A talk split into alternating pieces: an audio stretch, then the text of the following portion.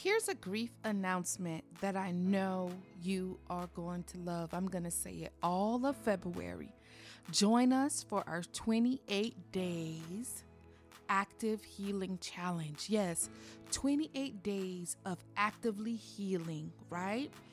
How we're going to do that? We're going to do a soul up of emotionally, mentally, or physically doing something for 28 days to actively heal. See, these this active healing training is really going to give us an opportunity to be committed, to be focused. Remember, I told you you have to take action. You have to do things to feel better because grief and heartbreak can feel so bad, right? So, if we continue to move in the right direction, sh- by moving our bodies, by moving our minds, by moving our spirit, I strongly believe we will emotionally heal what we probably do not understand right now. So I'll be saying the same thing all month. Join our 28 days of active healing challenge where on all my social media platforms Pinterest, Instagram, Herdine Mercier, Facebook, Twitter, wherever you want to connect and join in, you do not want to miss out on it. I want you to tag me. I want you to show me what you're doing.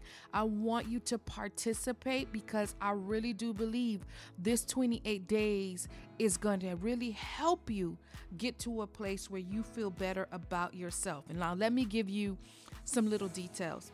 Every morning, starting February the 1st at 6 a.m., your task for today, your task that you would need to take action on will be released. So you have to follow me on my social media platforms at Herdine Mercier, where you'll get the updates of what you need to do to actively heal, to focus for 28 days. Let's do it. Let's not just be about it. Let's take action because we're going to actively heal for 28 days in February cancer would be preferable over that because we have no clue about this illness. There's no treatment plan, there's no research. We know how to treat cancer. That would be better.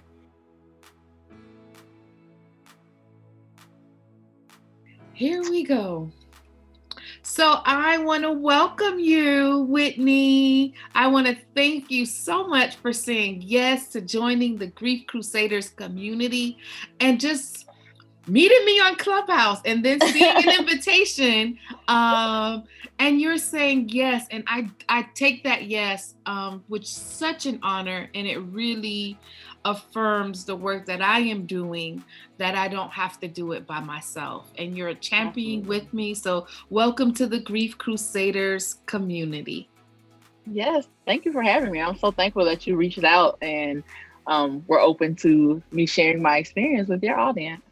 Thank you, thank you. You know, oftentimes when um, people talk about experiences, I see you now, this beautiful smile, but the process of going through that experience uh-huh. was not always so welcoming.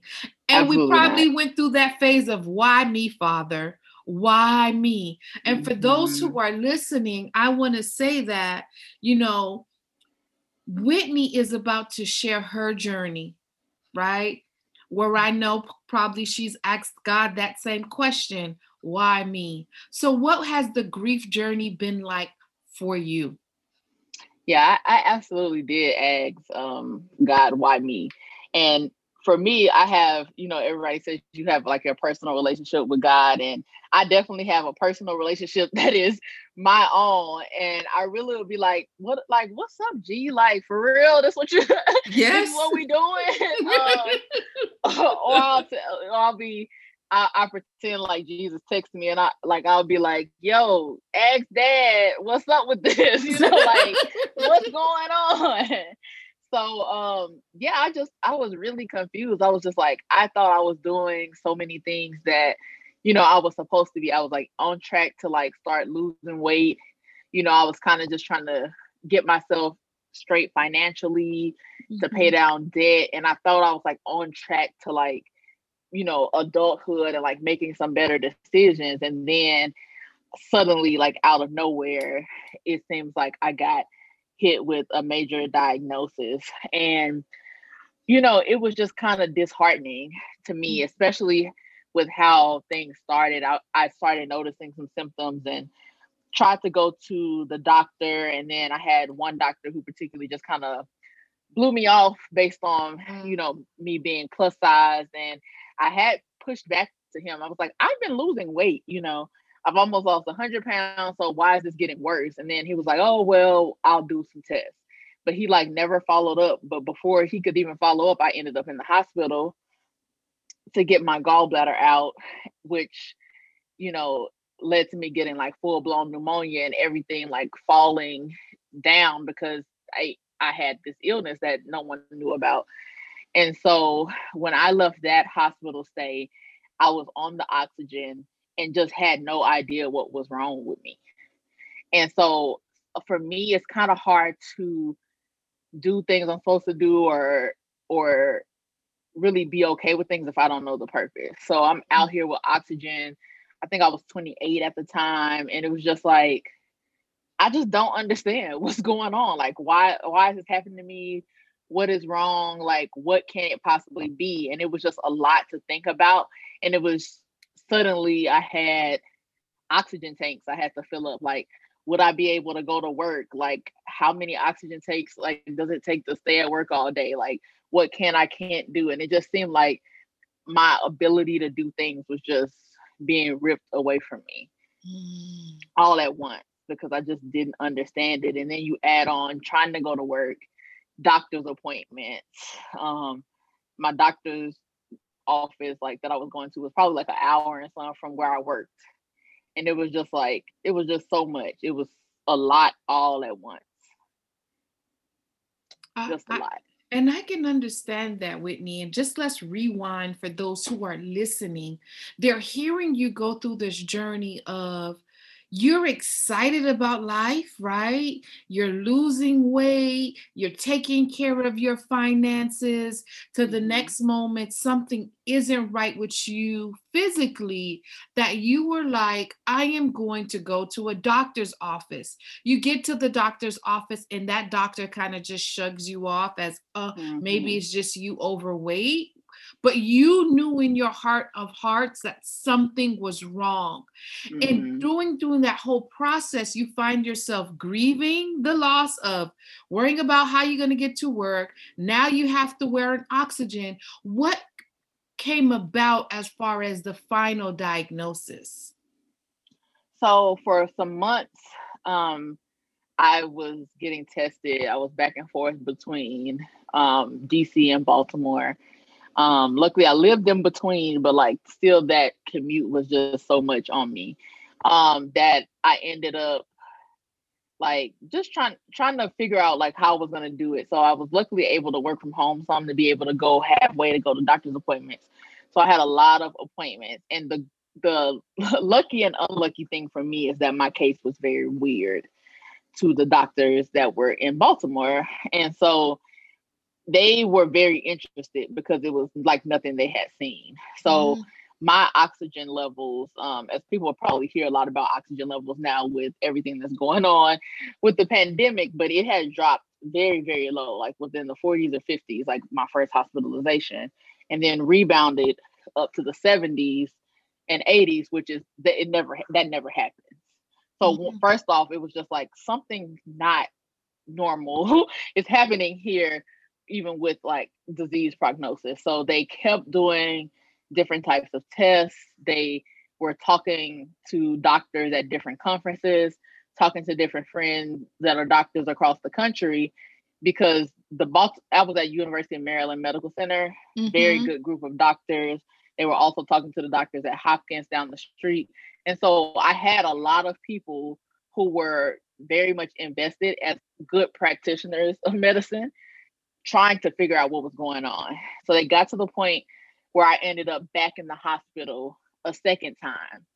Um, and then transferred up to University of Maryland Um, and just so happened, my cardiologist, she was on her way back from a conference where she had been talking to people.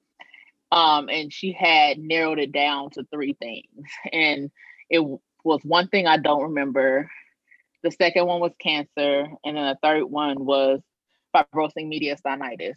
And so I understood what the first two were. I asked her about fibrosing mediastinitis, and she was like, I don't even want to go into that with you mm-hmm. um, because you, we don't want it to be that. Cancer would be preferable over that because we have no clue about this illness. There's no there's no treatment plan, there's no research. We know how to treat cancer. That would be better.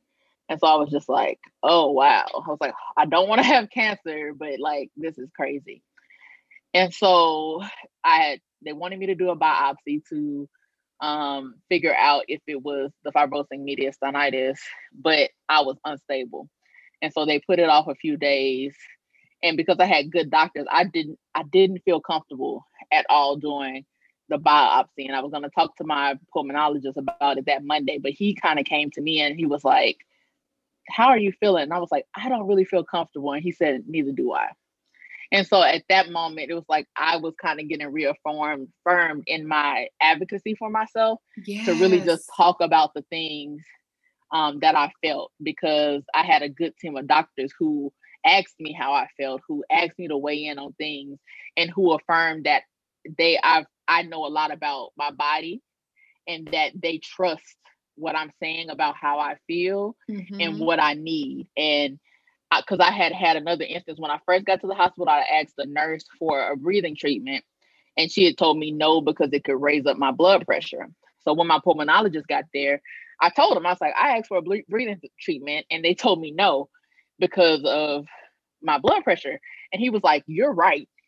If you feel like you need a breathing treatment," and he was like, "I'm listening to you, and you do," he was like, because who cares what your blood pressure goes up to if you can't breathe. Mm-hmm. So I'd rather you be here breathing and we worry about your heart blood pressure later than you to be able not be able to breathe. Come on. And so he basically that was all the last of the permission I needed to like advocate for myself at all times. But he absolutely listened to me and he was like, Well, I talked to a friend of mine in St. Louis, told him about the case, and as soon as I got to telling him, because my key symptom was I was hemoptysis, was just coughing up blood.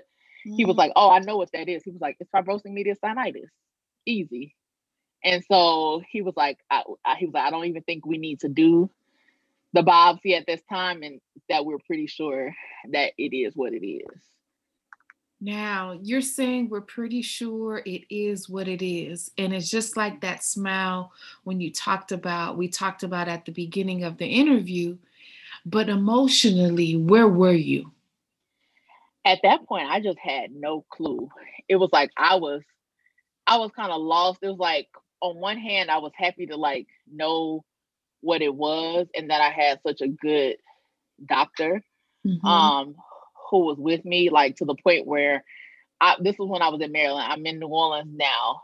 I cried in his office when I was leaving because it was just like to be leaving somebody who had been like so supportive, um, who knew I knew that they would listen to me. Um, I knew that he would, you know, fight for whatever I needed to like go somewhere and not know if I was gonna get that kind of care mm-hmm. was like the scariest for me. So yeah, I was just like so overwhelmed in his office.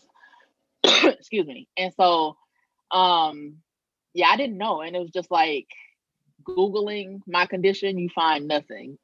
essentially. Wow. Um, Not even like a, little... Google search? Oh, Google, it is it is very limited. You I think Mayo Clinic may have one page or like one of those things, but it's like there isn't much. There's like a few, it's only a few hundred people in the US who have it.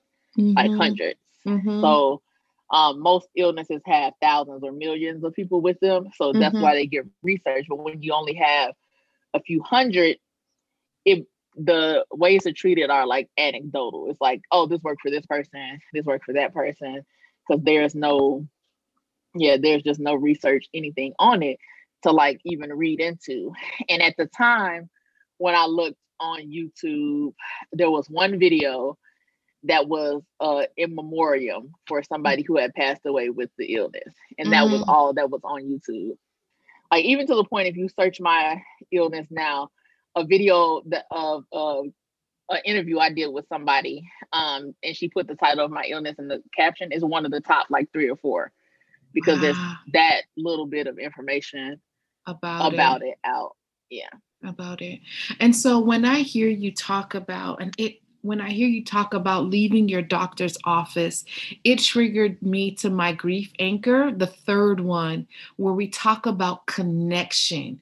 You know, mm-hmm. oftentimes people do not realize the power that you give yourselves when you are connected to the right individuals who will hear you, see you, and validate your emotions without judgment. And so, for me to hear you say that you shed tears because you had to leave your doctor and go on to this new life assignment but he was that or she was that individual there for you mm-hmm. it just makes me my heart warm that you had that now what yeah. are some qualities and i and i think i want to focus on this like what are some qualities you think in your process of getting the diagnosis then now grieving your old self that this doctor really represented the warmth in the heart in the space for you to grieve? What qualities did they have? He he was a good listener and it wasn't like on he didn't ever come in with some this is what this is or this is what that is he would truly come in and like listen to me or what i said and he observed mm-hmm. and so i remember one of the times um he was just sitting in the in the room with me when I was hospitalized, and one the nurse had come in. It was a male nurse at the time, which is a lot of times, especially with for I feel like underrepresented communities, mm-hmm. it's like the white men doctors or nurses are the ones who don't pay us any mind a lot of Come on now, let's talk but, about it. yeah, and but I had these two. It was a, a white male nurse and my white male doctor they sat in there and I was like, I feel because I felt that I was about to have an episode of coughing up the blood. And so I said, I need this, I need a fan. Can we do that? And they saw me like calm myself down through what was happening. Mm-hmm. And like both of them were just like, you're you have an awareness of your body that not many people have. Ooh, let's talk about that people do not understand that their healing is in their hands the moment they have an awareness of what is going on. Mm-hmm. It is the denial that keeps them stuck.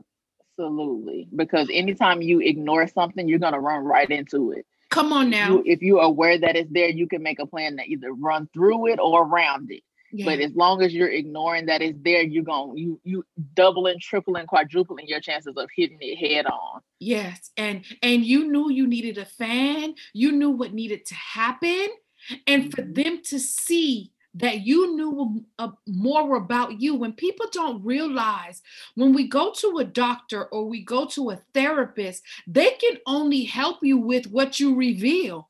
Mm-hmm. If you exactly. do not reveal it, they cannot give it. And that's why I'm really big on creating safe spaces for individuals to openly heal mm-hmm. by telling their truth. By yeah. telling their truth. And I love that. And and because you have an awareness, I want to really ask you this. What was it like in although you are physically still here by the grace of God, what was it like to grieve the old Whitney? It was definitely rough. um, and I think, especially when you're around people who have only known you as you were before your diagnosis, Mm-hmm. And it's like you're having to relearn you, they're having to relearn you. And I noticed that I had I didn't have good patience for other people at that mm-hmm. point. Mm-hmm. And it's like I had to get to the point to understand that they were also relearning me, you mm-hmm. know. So it was just like a whole new new world essentially. And I kind of had to sit down and think of like where where was was I going before you know this happened? And did I really have any idea? And when I really thought about it it's like I didn't I don't really think I had a trajectory like that I was going on per se. Um I did mourn like the things that I thought I was would have been able to do but it was just like I can make what I have work.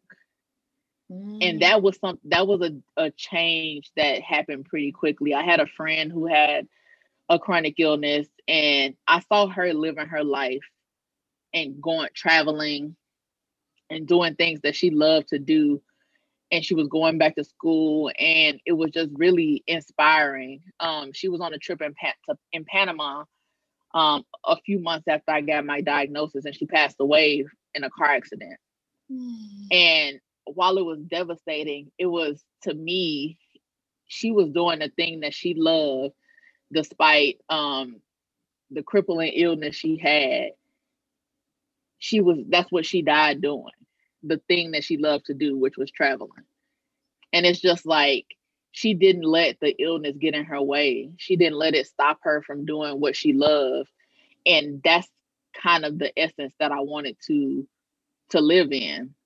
And although it wasn't immediate, for me, it was like, what can I do from here so that I don't lose the things that I love, but I can learn how to modify them or do the things that I have been putting off to some perfect time came because I could have lost it all in that moment and that never would have came. So it was just a realization that there is no perfect time that you just kind of have to do what you have to do. And like, I'm always growing. So even if this hadn't happened, who I would who I would be would never be the old me.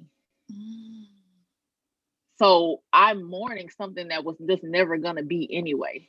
You know, like you're mourning, just you have to kind of let it go because you're gonna grow and change either way. You can't stay stagnant in who you were. Mm-hmm and think that you're gonna be able to do something. It's like I didn't want to be stagnant. Like I didn't want to stay the same. And that's kind of what I held on to. And even now, it's like if I want something now, I can go after that. But if I change my mind in five minutes, five months, or five years, that's okay too. Yeah. And I can go after that. Yeah, that's so true. You think I'm thinking about this thing that I always say, and we say it a lot on the podcast is that this life is not perfect, but the requirement of living it is. Like mm-hmm. you get this one chance to live this life, and no matter what is thrown your way, find a way to still center yourself, mm-hmm. acknowledge it, mm-hmm. acknowledge it in truth and then take the next best healthy step for you. Mm-hmm. Yeah, it's just and it's the it's the small things. It's like things start to line up when you do what's best for like for you. Like mm-hmm. when I mm-hmm. got out the hospital, um, the first well, the first and second time, the first time I was in an apartment that was upstairs, I knew I needed to be downstairs. And it was like, I so I talked to my like rental people and I was just like, is there a one bedroom that's on the first floor mm-hmm. that I can move into and like how much w- like would that cost like in terms of a charge? And they ended up waiving the fee. And it was also me like coming forward like openly to like my friends and stuff on like Facebook publicly, like what was going on. And I did a GoFundMe. It's like, cause I'm gonna have to move. I'm going back and forth to doctor's appointments. You know, I I wasn't able to work for some time after the first hospitalization. And just luckily for me, I had um, a family member who covered like that thousand dollar gap that I had from financial ruin, essentially. Mm-hmm. That you know when I had used up all my leave, and so I like I asked for assistance, and I had people who came and helped me move, and who were like prepared to do things to the point where I ended up in the hospital during my move day, and so my um, neos from my sorority and my line sister and like friends moved me.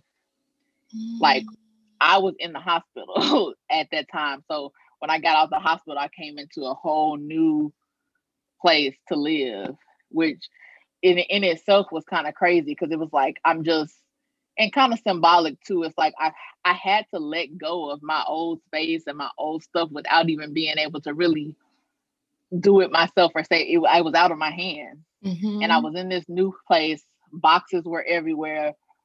I didn't know where anything was, but I, I had to be there and I had to make it work.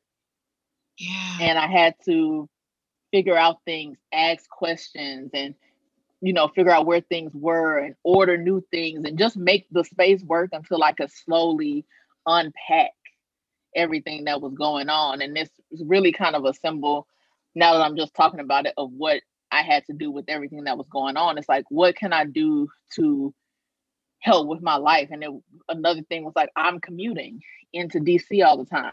Mm-hmm. It's it's trying on my body.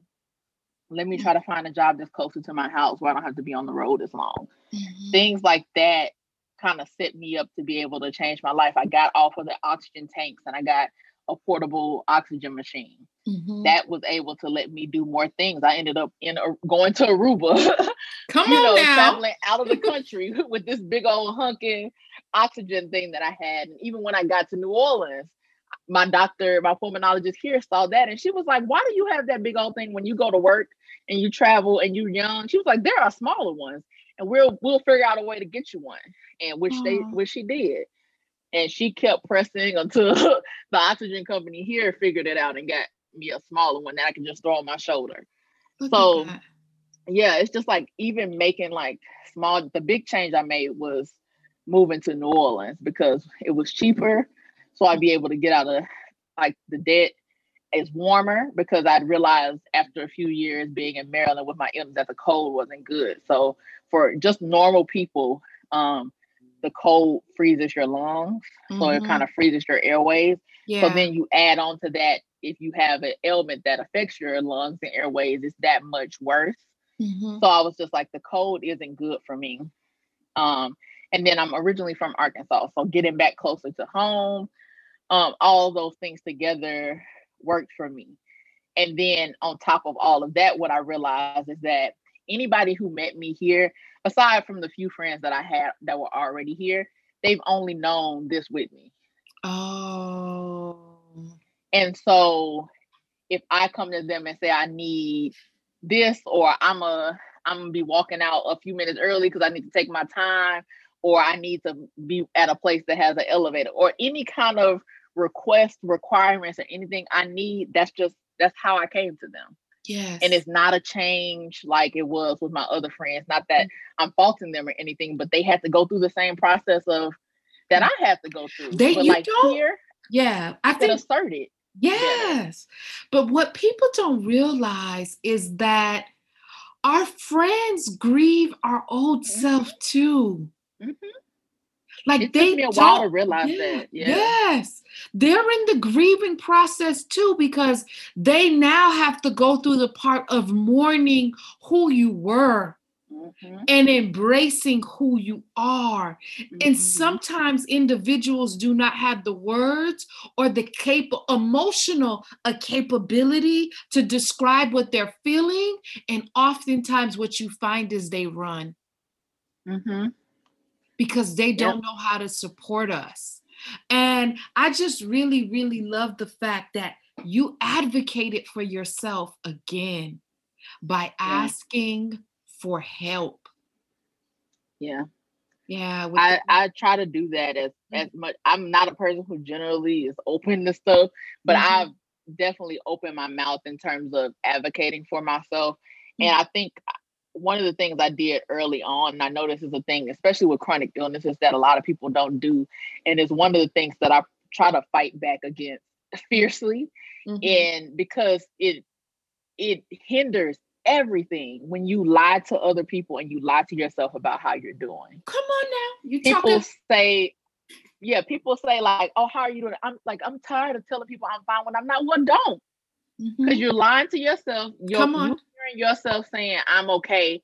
I'm fine, and your body knows, and your brain knows, and your whole being knows that that's not the truth. Come on. So you got to hear yourself lying, and then how can you ever expect anybody else to react to you how they should when you've lied to them about how you feel and how you're doing? Let me. So I you- stopped telling people that I'm fine Mhm. for a long time. I said I'm gonna say exactly how I don't care if how it's com- don't ask me the question if you're uncomfortable with, With the answer. And Uh-huh. so when I when somebody asked me that question and I the first time I said I was fine again, I remember remembering it. I don't remember when it was now, but I Mhm. remember recognizing like, oh, I just said I'm fine because it meant something. yes. Because I wa- was okay at that point. Yes. And so it's no need in lying about it because you're gonna get mad at people for not treating you a certain way or catering to you, but it's because you lied to them about what you need and how you feel. Oh my Lord, you're talking to our first grief anchor. And I strongly believe if you really want to get to a place where you're at restoration, where you feel whole and you feel like you can, whatever you face, you can move forward in faith, you first got to tell the truth. Mhm. And it is telling the truth about the little things. And what you'll realize is the real the real individuals that will be there to support you is when you answer truthfully, they're there to support you. Absolutely. Absolutely. Because they can't support you off of a lie. Mm-mm. Like if you say you're fine, if you say you're okay, then they won't feel like they have anything to do for you or anything to help. But if you're like, I need help doing this, or I can't do this, or they don't know until you tell them, just like your doctors don't know how to diagnose you unless you tell them everything. I said, I, if my toenail itch, I'm gonna tell my doctor Yeah. because that that one small thing you thinking of could be the key to something else. Like tell them everything. And if you have a doctor that doesn't listen to you, on to the next. You can fire them like you do your boyfriend. Yeah. Go on. Yep, yep, yep. And people don't realize what comes with truth is freedom. hmm freedom for you to be yourself, freedom for you to show up, and freedom to realize who is really in your corner. Hmm And freedom from shame and guilt. You can't shame me. I. I can't be ashamed of, and I can't feel guilty about something that I put out there. Thank that I've let it be known or I let it be seen. This is how you I can't be in my because a lot of it is in your head. It's like, oh, if I say that I need this accommodation or I need this help, it's gonna feel away. But it's like that's all in you. You're creating that inside of yourself because you're thinking about it. And once you put it out there, you get the help or you don't. But like it, you- can't be shamed no more once it's out there. Yeah, yeah, I totally agree. Once you put it out there, you have to be able, it gives you the next level of your healing and the Mhm. next level of you accepting the next journey. Mhm. Mhm. Absolutely. hmm And so I just thank you so much for really just taking the time to come on here and talk about the powers of learning to grieve the life that you had, as well as what it would look like when you ask for help. hmm And the sad Yeah. part is, is that individuals don't know how to ask for help for fear of rejection, for fear of shame, for fear of guilt, whatever that thing is. I want our listeners to know that there is power when you decide you are going to actively heal by asking for help. Yeah. And then like I also like one of the key things for me has been in terms of like mourning who you thought you should be. It's Mhm. like a lot of times we're we're beholden to people who we decided we wanted to be 10 or 15 years ago. And it's Mhm. like has your life moved in a way that that still makes sense for you? Or are we just Mm. holding on to old ideas? It's like I always feel like it should be an edit. We should be editing who we what we Mm. want and what we need at every moment. Like, is this right for who I am and who I want to be now? And keep going from those points. It should always be branching off because you're never the same. Things happen that change you. Your your interest could change. You could be introduced to a new person or a new thing that just changes what you want. And so who you want to be or where you should be, quote unquote, should always be changing. And I think sometimes when you get a, a chronic illness diagnosis or something happens in your life, it's like you you're still stuck back in who you thought you were going to be even 10 years before that happened. Mm-hmm. And it's like take that opportunity to say, this is what I have now. What can I do with this or where can I move from here? But keep doing that. Yeah. You should always be moving because even when nothing as major as this happened, it's the same way to be stagnant. It's to be stuck in an ideal that you had for yourself 10, 15, 20 years ago when it has nothing to do with who you are now. Oh, so true. And so, what I want to ask you now is mm-hmm. oftentimes mm-hmm. what people don't realize that our grief can become our purpose. And so, how have you taking on, um, allowing yourself to mourn yourself to drive your purposeful living now? So that took that took me a while too. Yes. I had been like blogging and doing all kind of stuff for forever before then, and I knew that you know it was tugging on me. But you know, sometimes you like Jesus, I'm about to turn your text on silent because mm-hmm. I'm not about to listen to this. um, and so I was like, oh, I can I can help women, all women who are stagnant or whatever. And it was just like, okay, you can, but that's not what I told you. And so, you know, I it really wasn't resonating, you know. And so I was just like, okay, well, women with chronic illness. And then it just it started to move from there because that was realistically what I was going through. Mm-hmm. And so from there, you know, I kept, you know, helping people and starting to be like, well, let me put more information out as I was learning more information.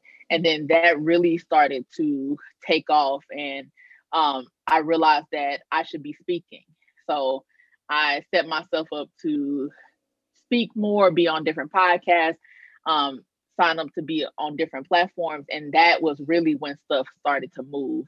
Mm-hmm. And I realized um, upon meeting people in Clubhouse and different things that, you know, I, I should really be going to the past path of least resistance, but I was kind of scared to narrow myself yeah. down. Yeah. But I realized that I want to work with women and some men, you know, I, I on some occasions, uh-huh. but that that already have a similar mindset to me. Mm-hmm. It's like I can it's harder to convince somebody that they can live a life of abundance and yes. happiness yes. if they haven't even begun to get on that journey. Yeah. If you know you want that, I could probably help you. And I definitely can. But it's like the people who I can move mountains with are the ones who are there but haven't figured out the how. Yes. And who need the strategies and who need the community. And that's where I got to the point where I want people who are like entrepreneurs or people who work nine to five who have chronic illness, like the women who are motivated already to do these things. And so that's where I got to the point where I said, I need to create a mastermind mm-hmm. for these women. And it's called the Ill Influence Mastermind. Mm-hmm. And it's for women who are um, right now this group is going to be for entrepreneurs only but just so you know if you do have a nine to five that group is coming too because i'm an entrepreneur i have a nine to five i'm a mm. doctoral student Come on, on top of everything else so uh-huh. i know that the trials are similar but mm-hmm. slightly different yeah. so if you're an ambitious woman this is what my brand is for ambitious women with chronic illnesses giving you the tools the strategies the techniques to remove all the barriers to abundant life that we know we can have and mm-hmm. thrive in. And so this is what this group is for. Um, the beta group is going to launch um, soon this year, and it's just going to be a three month beta. And then shortly after that, once I get it refined, it'll be a year long thing. So mm-hmm. the beta group will be um, grandfathered in at that um, price point for life Mm-hmm. Um, but it is a group where I'll be teaching some of the strategies that I've learned to be able to do the most despite it all. And yeah. we'll also have that kind of group collective because what I find is in a lot of the business plans or the nine to five things you hear it's a lot of ableism because people don't understand the nuances yeah. of what it is to have a chronic illness. Mm-hmm. And if we're trying to aspire to these things that don't fit our lives, we end up breaking ourselves down. Yeah. So it's figuring out mechanisms and ways that we can work around and through the system and using the tools and resources that are there for us to make it a plan that works for our bodies and who we are.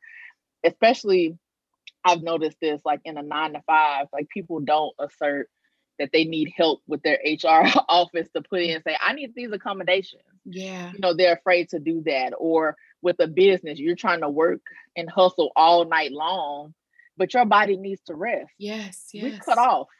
And that's another thing I say is like part of the honesty there. Mm-hmm. If you're trying to hide that you have a chronic illness because you don't want it to look a certain way with your business, if you're open, let that be part of your message because how will your customer understand that you're not working these hours if they don't understand why?